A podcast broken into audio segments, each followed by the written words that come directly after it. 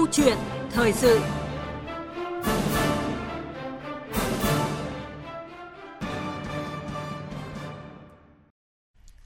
Thưa quý vị và các bạn, trên toàn tuyến biên giới đất liền của Việt Nam tiếp giáp với ba nước Trung Quốc, Lào, Campuchia với chiều dài biên giới gần 5.000 km, hiện nay có 24 cửa khẩu quốc tế, 295 chợ biên giới, 28 khu kinh tế cửa khẩu được thành lập đã và đang thúc đẩy quá trình phát triển kinh tế xã hội của các tỉnh miền núi, biên giới. Nhiều hiệp định thương mại được ký kết giữa Việt Nam với các nước có chung đường biên giới đang mở ra nhiều cơ hội xuất nhập khẩu hàng hóa, nhất là các loại nông sản đặc sản của nước ta.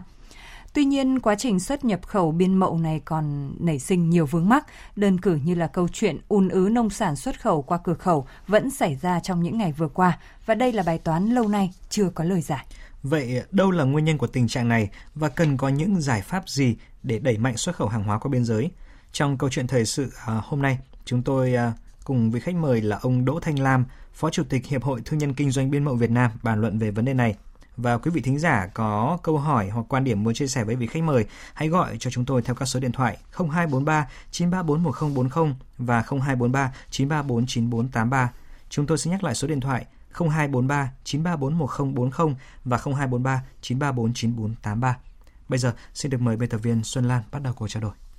Dạ vâng, à, trước tiên thì xin cảm ơn ông Đỗ Thanh Lam, Phó Chủ tịch Hiệp hội Thương nhân Kinh doanh Biên bộ Việt Nam đã tham gia chương trình. Vâng, xin uh, chào chị Xuân Lan, xin uh, chào quý vị thính giả. Dạ vâng, à, thưa ông, à, thương mại biên mậu thì có số kim ngạch gần 30 tỷ đô la Mỹ và cái tốc độ tăng trưởng trung bình mỗi năm là đến 20%. À, theo ông thì bức tranh thương mại địa phương miền núi biên giới sẽ ngày càng sôi động như thế nào?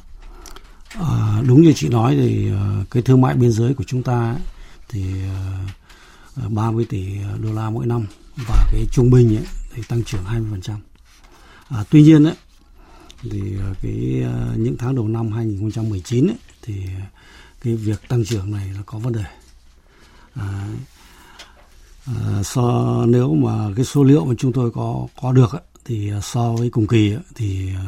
cái kim ngạch xuất khẩu của chúng ta là giảm đến 9% sang Trung Quốc. Đây là số liệu mà chúng tôi nắm được qua cái tổng hợp của các cơ quan chức năng của Việt Nam thì các mặt hàng mà mà giảm nhiều ấy, chỉ là chúng ta thấy là có rau quả, gạo, sắn, cà phê. Đây là những mặt hàng mà có kinh mạch lớn hàng năm. À, một số mặt hàng thì tăng như là chè, cao su, điều. Thì những mặt hàng này ấy, thì nó chiếm tỷ lệ nó không, không lớn lắm. À, nguyên nhân thì có nhiều, thì chốc nữa chúng ta có thể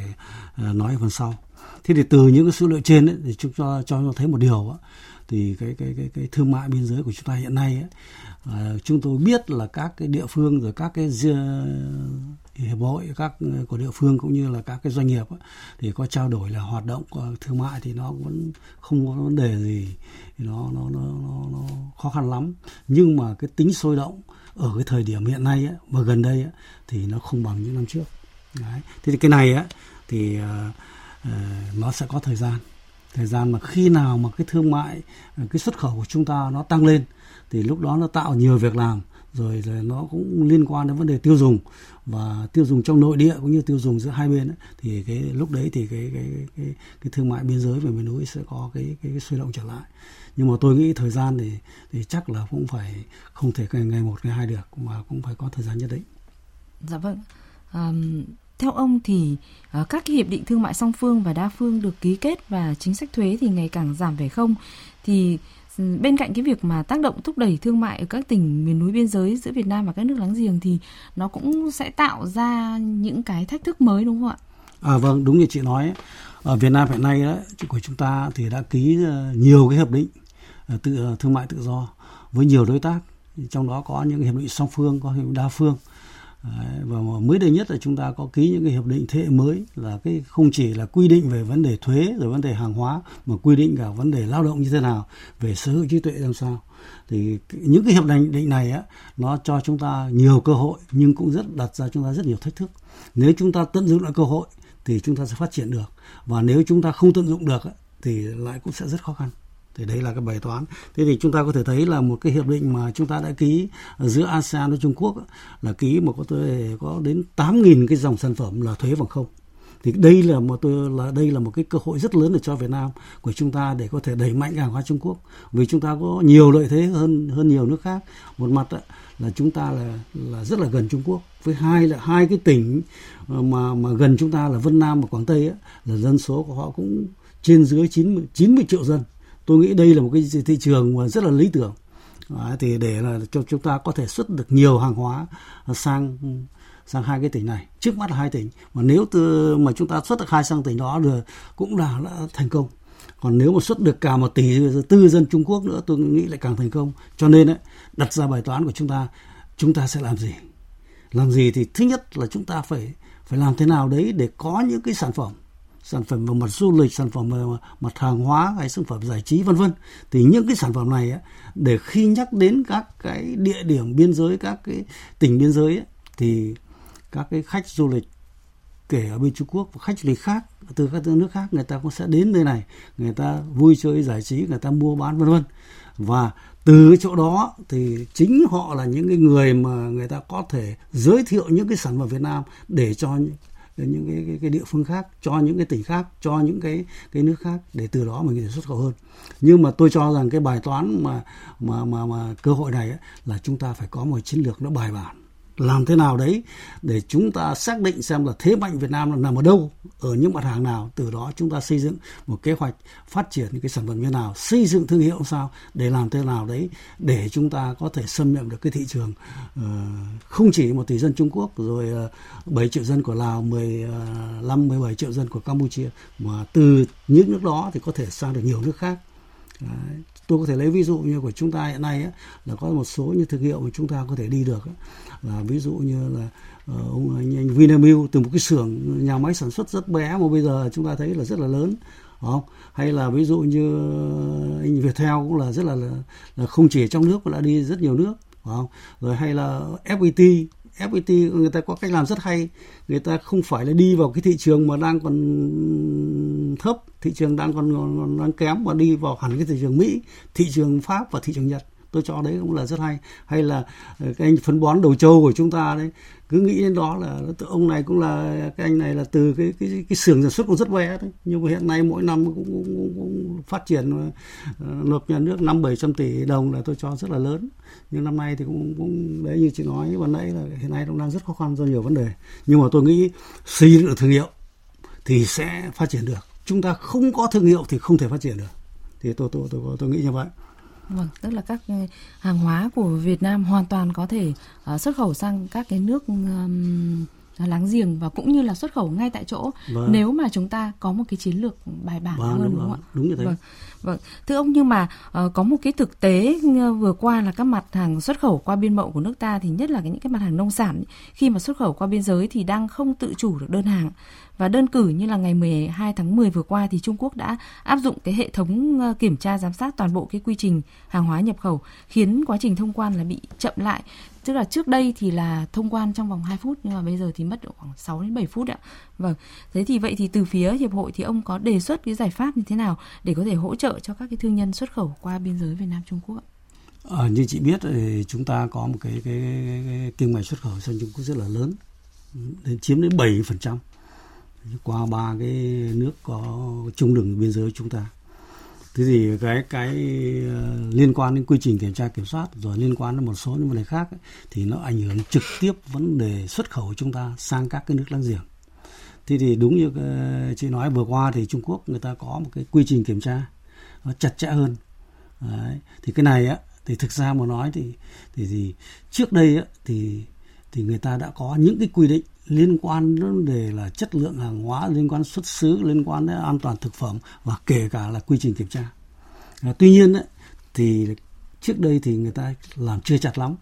phải không? và ta thì vẫn cứ theo cái nếp cũ thì cứ hàng hóa cứ thế ta cứ lên. Nhưng mà vừa rồi thì người ta ờ, áp dụng nó chặt chẽ hơn phải không? cho nên là là là là là nó xảy ra vấn đề. Nhưng mà tôi tôi tôi lại có cái suy nghĩ này. Cái đấy thì đúng là là có vấn đề như vậy. Nhưng mà cái vừa rồi á, cái bài học mà của của cái cái vải của Bắc Giang của chúng ta là cho ta bài học rất lớn. Bắc Giang là coi như năm nay là chưa năm nào mà Bắc Giang người ta xuất khẩu tốt như vậy. Vừa nhanh, vừa vừa là đạt được cái cái giá trị rất cao. đúng không? tức là cái này nó có vấn đề vấn đề là giữa cơ quan nhà nước, giữa doanh nghiệp, rồi rồi ờ, các ờ, hiệp hội, rồi ủy ban các địa phương nhưng mà cái cái quan trọng nhất là cái phản ứng của chúng ta là chúng ta phản ứng là có có phản ứng nhưng mà tôi cho là vẫn vẫn chưa kịp thời. Phản ứng làm thế nào phải kịp thời nữa nhanh nhanh hơn nữa và phải quyết liệt hơn nữa. Thì chúng ta là, là, là đối với một ông bạn rất lớn ông có thế lực như thế ông có tiềm lực như vậy thì mình phải có cái cách thế nào đấy khi phát hiện cái cái vấn đề người ta kiểu áp dụng cái quy trình chặt như vậy thì xử lý kiểu gì?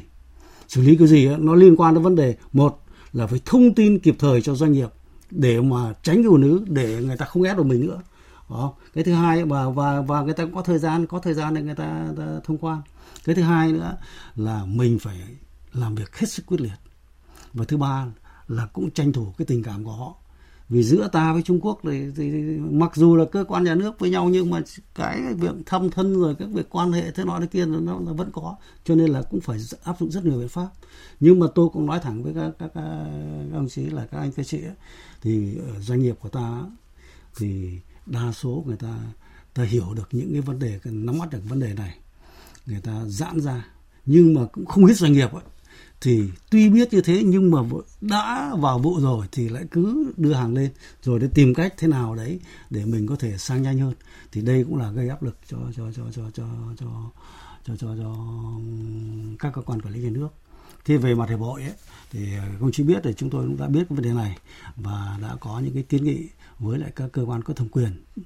trực tiếp là chúng tôi đã báo cáo với với với hai đồng chí bộ trưởng bộ trưởng bộ công thương và đồng chí bộ trưởng bộ nông nghiệp là nguyễn xuân cường đấy. Cũng uh, đề xuất một số vấn đề để làm thế nào đấy để mà mà ta nắm bắt thông tin nhiều hơn. Đặc biệt là các cơ quan thông tin đại chúng cũng phải rất vào cuộc rất nhanh nhanh nhẹn và cảnh báo rất sớm. Cảnh báo rất sớm để không thể để nguyên tắc được. Và đồng thời khi khi người ta thấy ta có cảnh báo rồi thì phía bên quốc người ta cũng phải có cái nới nới ra. Áp dụng nhưng ta phải nới ra chứ không thể là, là người ta bất chấp mọi vấn đề đâu vâng. tất nhiên cái quy trình của họ là vẫn như vậy nhưng mà người, ta sẽ làm sẽ tốt hơn. Vâng, à, thưa ông trong cái câu chuyện à, mà các cái doanh nghiệp xuất khẩu qua biên giới